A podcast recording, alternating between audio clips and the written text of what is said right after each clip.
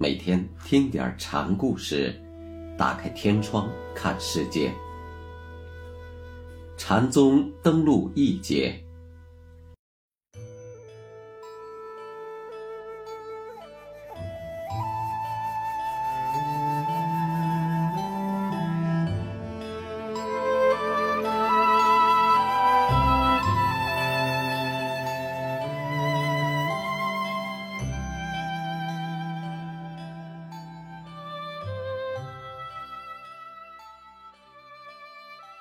今天给大家讲五台隐风禅师的第四个小故事，题目是“倒立而化”。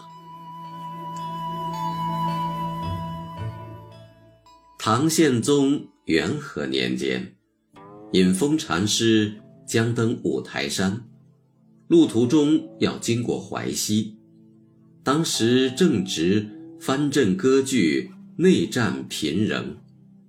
淮西正有兵乱，尹峰途经此地，自不能不闻不问。禅师对人说：“我去解除这场患难吧。”说完，他将手中的锡杖向空中一扔，又飞身升空。据说，两军将士在头几天的晚上做过一个梦，说将有神异之人。来解兵息斗。今天，禅师在两军阵前显示神意，与梦兆相符，顿时斗心平息。战事虽平息了，但禅师却生起了心事，他怕自己的神意或被人视作妖异而祸乱大众。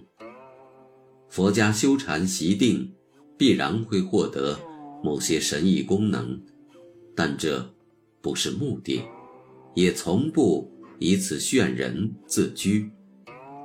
这样会偏离普度众生的宗旨。隐风禅师有了这种顾虑，就赶紧离开淮西，在五台山的金刚佛窟前示灭。灭前，他对人说。高僧大德们签画时，有坐着去的，有卧着去的，这些我都见过。有站着签画的吗？人说有。禅师就又问：“那有倒立着的吗？”这个没见过。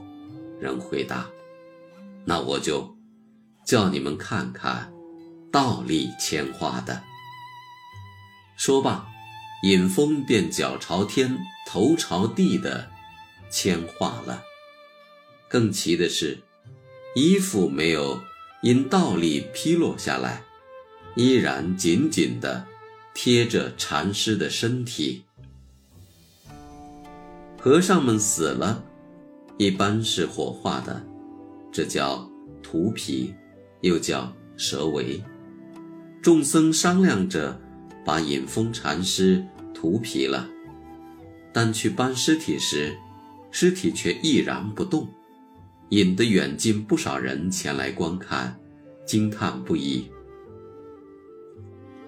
隐风禅师真是既犟又怪，在淮西时显神意，为此还顾虑过，圆寂了还要使个神通，逗弄活人。尹峰有个妹妹，也出家为尼。尹峰灭度时，他也在场。见哥哥铅画后，仍在发犟调皮，便走上前去，抚着尹峰的尸体说：“老兄，先前你就爱使个牛性，不循戒律，死了，就别再糊弄众人了。”说着。便推了一把，尹峰这才愤然铺地。